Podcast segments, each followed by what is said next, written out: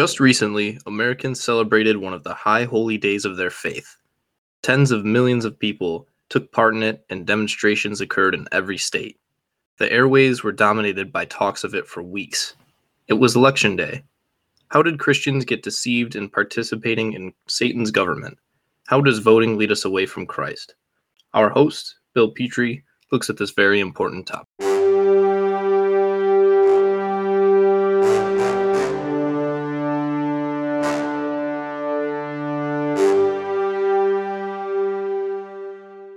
Just recently, Americans celebrated one of the high holy days of their faith. The newest Christian sacrament, the newest of all the high holy days. Tens of millions of people took part in it, and demonstrations occurred in all 50 states the airways on the TV were dominated by talk of it for weeks. Radio was filled with it.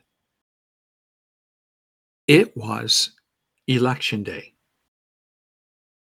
As is the case with all elections, this one was portrayed as the most important election of our lifetimes with all the noble virtues of our country at risk of falling to the satanic hordes of the wicked one.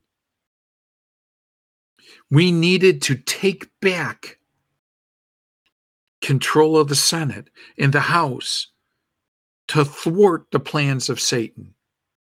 Or the other side would argue we need to keep control of the Senate and the House to prevent those who would seek to impose a state mandated religion upon everyone else. The valiant champions of freedom rode forth on their noble barded steeds and fought back the blue or red savages. As in the case of most elections, American Christianity took notice. Daniel K. Williams of Christianity Today referred to, and I quote, preserving democracy as the forgotten Christian cause. End of quote. Dr. Robert Jeffress, senior pastor of a Dallas megachurch, has written, and I quote, as salt in the world, Christ calls us to influence our culture rather than isolate ourselves from it. God has given Christians in democratic countries a unique way to salt the culture that Christians in other times and places did not have. End of quote. Many churches made comments on the electoral ritual in the Sundays leading up, some preaching the message that we must be united in diversity, and that Jesus would want us to be brought together, Democrat and Republican, like he brought Matthew the tax collector and Simon the zealot together. Present in all these different messages is the exact same idea. Tens of millions of Christians, from Baptists, Methodists, Presbyterians, Catholics, and any other denomination that identifies itself as Christian. From the East to the western part of the United States, from progressive mindsets to fundamentalist backgrounds, all are given the same pre-game talk play the game. Prominent evangelical outlet Got Questions considers it, and I quote, taking that right for granted that about two of every five of self professed Christians did not vote in recent elections. End of quote. Well, this might be coherent with what we learned in grade school in notions of civic duty. How coherent is it with notions of total submission to Christ? Let me first define what exactly I mean by voting. Voting is to be formal. It is the act of casting an official expression of one's opinion with regards to a proposed decision. And for the purposes of this podcast, I will limit voting to political significance. However true this might be in whatever context, a truer answer is this. In politics, voting is a weapon. It is a cudgel that the 51% wield against the 49%. It is a weapon of mass destruction. In fact, if you consider how the Nazis, for example, were voted in, all it takes is 1% of an electorate to break a tie. Voting can also be described as 1% of the population disenfranchising 49, 49% and dooming 100%. Under democracy, bills can be passed affecting just about anything, including your property. Meaning, democracy produces a destructive free for all between established haves and have nots. Because of this desecration of the institution of property before the sacred masses, world renowned political theorist Hans Hermann Hoppe has called democracy, and I quote, a soft variant of communism.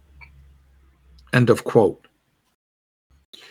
All this taken into consideration, how is a Christian to, in good conscience, cast a vote, especially when we consider how opposed to God's system of property communism is. The Mosaic law recorded in the Old Testament governed the nation of Israel, and it did not in any aspect resemble the human run governments of the modern world. The scriptures describe this system of laws as one directly dictated by God to Moses. Repeatedly throughout the Old Testament, the Israelite people rejected God and his laws in order to worship other idols and to create different laws. Laws that made sense to men but would thwart what God's original intentions were. One striking example of this rejection of God is the following passage from 1 Samuel chapter 8, verses 4 through 22. Please listen carefully as I read this somewhat lengthy passage because I think a lot of it will be pertinent to you when you hear some of the things that Samuel warns the nation of Israel. Beginning here in 1 Samuel chapter 8, verse 4, and again reading down through verse 22. Then all the elders of Israel gathered themselves together and came to Samuel unto Ramah, and said unto him, Behold, you are old, and your sons walk not in your ways. Now make us a king to judge us like all the nations. But the thing displeased Samuel.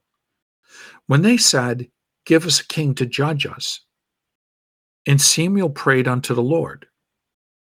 And the Lord said unto Samuel, Hearken unto the voice of the people in all that they say unto you, for they have not rejected you, but they have rejected me, that I should not reign over them.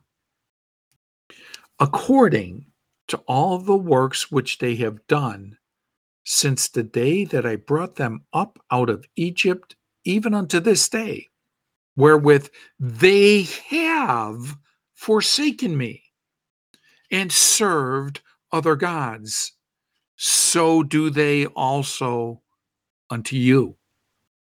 Now therefore hearken unto their voice, howbeit yet protest solemnly unto them and show them the manner of the king that shall reign over them. And Samuel told all the words of the Lord unto the people that asked of him a king.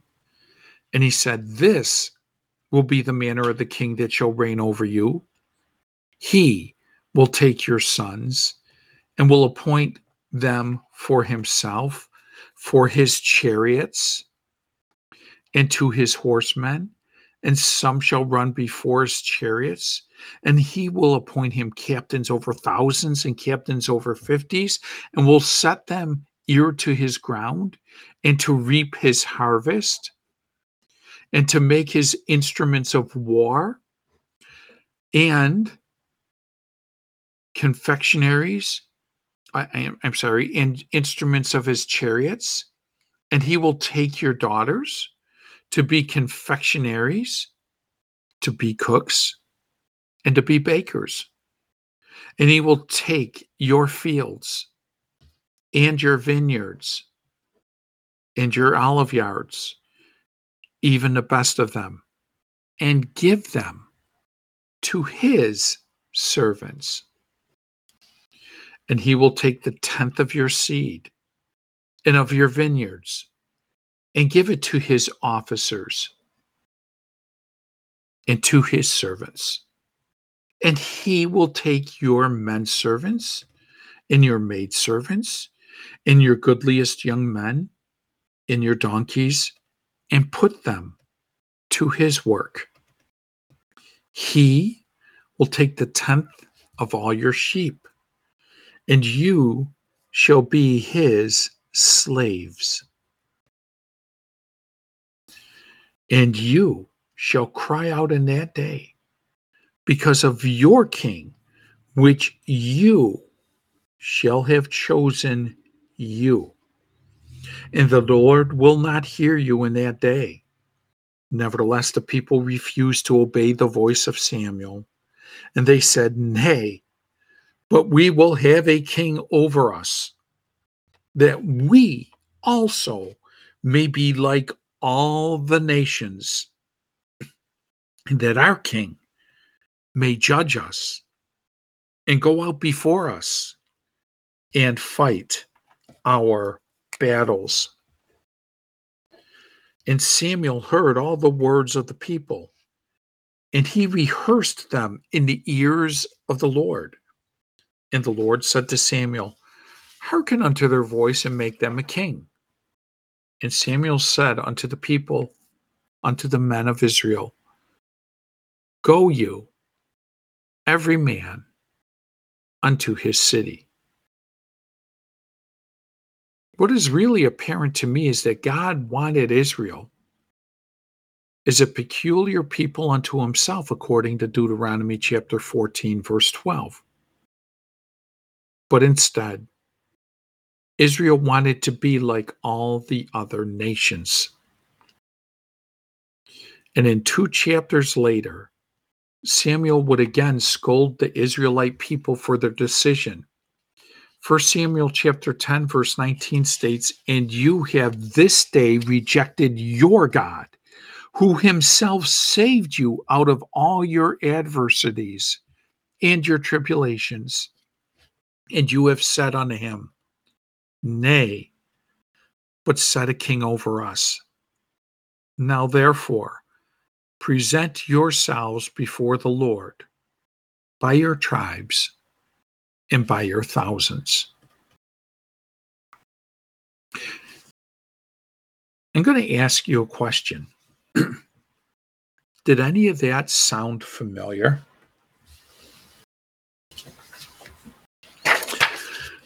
Did it sound in a lot of ways like the United States in the year 2022? To appoint leaders because they've rejected God. To have those leaders judge us, or in other words, make laws and dictate those laws to us. That they would be the ones that would fight to protect us, to make those decisions. Have our young men been appointed to serve in military service and to die in battles? Battles that don't necessarily protect the United States?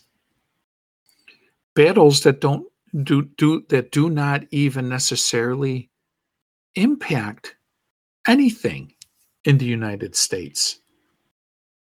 How many young people have been killed needlessly fighting in conflicts that do not benefit the overwhelming majority of the people within the land of the United States of America. How many of our young people make instruments of war? Does the government confiscate your wealth and take it away before you ever have a chance to even hold it in your hand or to see it? And how much of your wealth goes into the hands of those work in accordance with the duly elected officials. In fact, don't we call that patronage?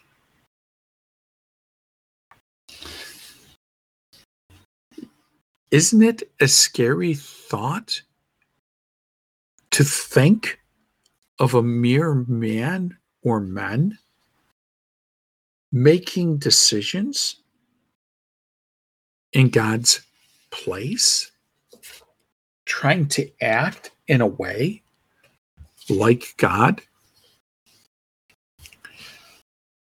Yet, Christian Democrats in the United States will continue to make the assertion that to love one's neighbor is to fulfill our civic duty.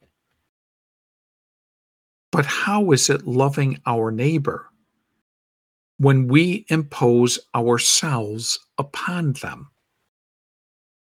Christ commanded us to not even demand an apology from those who strike us in Matthew chapter 5 and verse 39. Does not the Apostle Paul warn Timothy in the epistle written to Timothy to not entangle himself in the affairs of this life. Yet we are supposed to vote to demand Christian solutions to social issues. How can we look at that and even say it with a straight face when the overwhelming majority of Christianity does not even agree what necessarily constitutes those values. In fact, the overwhelming majority of Christendom is still trying to place itself under Israel's authority and to live under Israel's laws and have the Mosaic law as their authority, not even understanding that the that God had raised up a different apostle in this present dispensation. And it's not Israel, it's an entity called the body of Christ who never has labored under the Mosaic law. So, how is this possible to vote to demand Christian solutions to social issues when the vast majority of Christendom doesn't even know who they really are in Christ? This is all inconsistent with the peaceful testimony of Scripture and the history of the early church, which, by the way, swept over the Roman Empire within two centuries with no physical weapons in their hands, but only the Word of God on their tongues. Christians are not commanded to capture institutions, to overwhelm the demonic powers from within, or use the sword given to the state, but to replace those institutions with the church, but not theocracy, to overwhelm the demonic powers from without and replace the sword with Christ's mercy. Is this not what we're called to do? We are not to fall into the Constantinian logic of statism. Famous author John D. Roth suggests in Electing Not to Vote, his best selling book, of being convinced that society would be better off if our kind of people ruled and shaped policy in our kind of way. End of quote. I would suggest rather that we must fall into the agape logic of the cross and seek to love our neighbor by serving and not to lord it over them. Two likely responses that I'm probably going to hear are Does not Romans 13 tell us to respect the government? And secondly, our nation is in a terrible place right now. We need to vote for the people and laws that will fix it. Let me address those two, two views. First, it is a huge leap in logic to jump from respect to engagement. You can respect someone without engaging with them. And in fact, by not engaging with them, you can be respecting them. Romans 13 does not at all demand unconditional submission to the state. We did a podcast a few months back titled The Proper Relationship Between the Christian and the State. I would suggest it would be a good place for you, the listener, to listen and see the arguments about understanding Romans 13 as even speaking about civil government. I do not believe it does. And since I have talked on length about that topic, I just will refer you back to that particular podcast. And again, it was titled The Relationship Between the Christian and the state. The second point if our country is in danger, then that is all the more reason why Christians should take the time to engage with the body of Christ even more rather than with the state.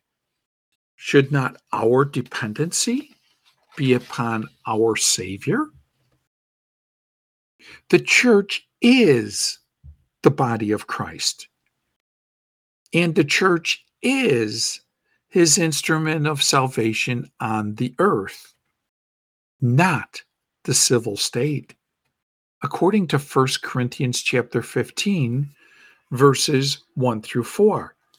We are the ones who proclaim that Christ died for our sins according to the scriptures, that he was buried, and that he rose again the third day according to the scriptures. And simply believing and trusting that places an individual into a relationship with Jesus Christ that can never be broken. How more secure can society be than being in Christ? Is that not the answer to all of our problems? Most of our problems could be solved in society by not utilizing the state, but reining it in, reducing it by more than two thirds. Consider these words from the Apostle Paul, the unique apostle to body of Christ, the apostle of the grace of God. In Galatians chapter 6, verses 1 and 2, Brethren, if anybody be detected in any misconduct, you who are spiritual should restore such a one in a spirit of meekness and let each of you keep watch over himself, lest he also fall into temptation. Always carry one another's burdens, and so obey the whole of Christ's law. Romans chapter 15, verses 1 through 7. As for us who are strong, our duty is to bear with the weakness of those who are not strong and not seek our own pleasure. Let each of us endeavor to please his fellow Christian, aiming at a blessing calculated to build him up. For even the Christ did not seek his own pleasure. His principle was the reproaches which they addressed to you have fallen on me. For all that was written of old has been written for our instruction, so that we may always have hope through the power of endurance in the encouragement which the scriptures afford. And may God, the giver of power of endurance and of that encouragement, grant you to be in full sympathy with one another in accordance with the example of Christ Jesus so that with oneness, both of heart and voice, you may glorify the God and Father of our Lord Jesus Christ. Habitually, therefore, give one another a friendly reception, just as Christ also has received you, and thus promote the glory of God all of this taken into consideration, what churches in America, and for that matter, the world, need to be doing is realizing who truly matters in our faith Christ and what he told us to do with our faith, which is to serve. Voting is not an act of service, but an act of ruling, of lording over others. Christians need to reorient themselves toward their responsibilities as a member of the body of Christ and have their brothers be standing firm in one spirit and one mind by contending side by side for the faith of the gospel according to Philippians 127 and that leaves no room for unity in diversity. We need to remember God's original purpose for the planet. Genesis tells us God had given the authority or dominion of the earth to Adam and his wife. They were to rule on planet Earth over the earth. We know the sad tale of how they sinned and were cast out of the garden of God. Luke gives us further information on what happened. The authority over planet Earth had been given into the hands of another. Literally, the dominion of planet Earth has been transferred to Satan. This is confirmed when we consider Jesus' response in Luke chapter 4, verse 8. And Jesus answered and said unto him, Get you behind me, Satan, for it is written, you shall worship the Lord thy God, and him only shall you serve. we read many instances in the Gospels where Jesus was faced with liars and hypocrites. Direct, open, and honest. Jesus condemned these people and called them what they were to their face liars and hypocrites. Jesus does not, however, call Satan a liar regarding this temptation. He does not dispute Satan's claim. Instead, Jesus asserted that he will not worship Satan even though Satan is offering him the authority of all the world's governments. If Satan did not truly control the governments of the world, Jesus would have known this and would not have been tempted by the offer. Instead, Jesus knew Satan's offer was legitimate and was, in fact, tested by it choosing to worship God and serve Him only, Jesus rejected the offer. We today have unity in Christ. Christ, the one who has an important purpose for us. Just as Ephesians chapter 5 verse 21 states, submit to one another out of reverence for Christ.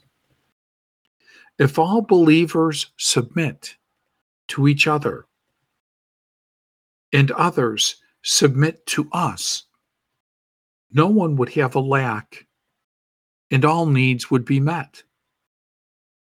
There is no government worth serving but God's. There is no ruler worth serving but Christ. And He is not about winning votes but establishing his righteousness throughout all the cosmos through us, the body of Christ. Through us, he will show forth his righteousness right now. And we eventually will be given rulership over the celestials in God's kingdom in the future. Voting in elections is contrary to all of this. It is not your Christian duty. And in fact, it is contrary to what God would want. After all, does not our grace apostle of this very present dispensation of the grace of God tell us in 2 Timothy chapter 2 verse 4, no man that wars entangles himself with the affairs of this life why? That he may please him who has chosen him to be a soldier. let us not buy into the lies of this present world system. Let us not be entangled with the affairs of this life by being ensnared in a system run by Satan at present. Voting is just a way for Satan to allow you to feel good about being enslaved to his government. I hope that this particular podcast has given you a lot to think about.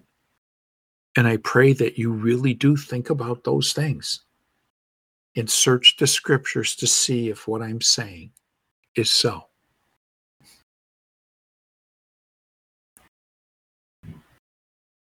Good day and God bless.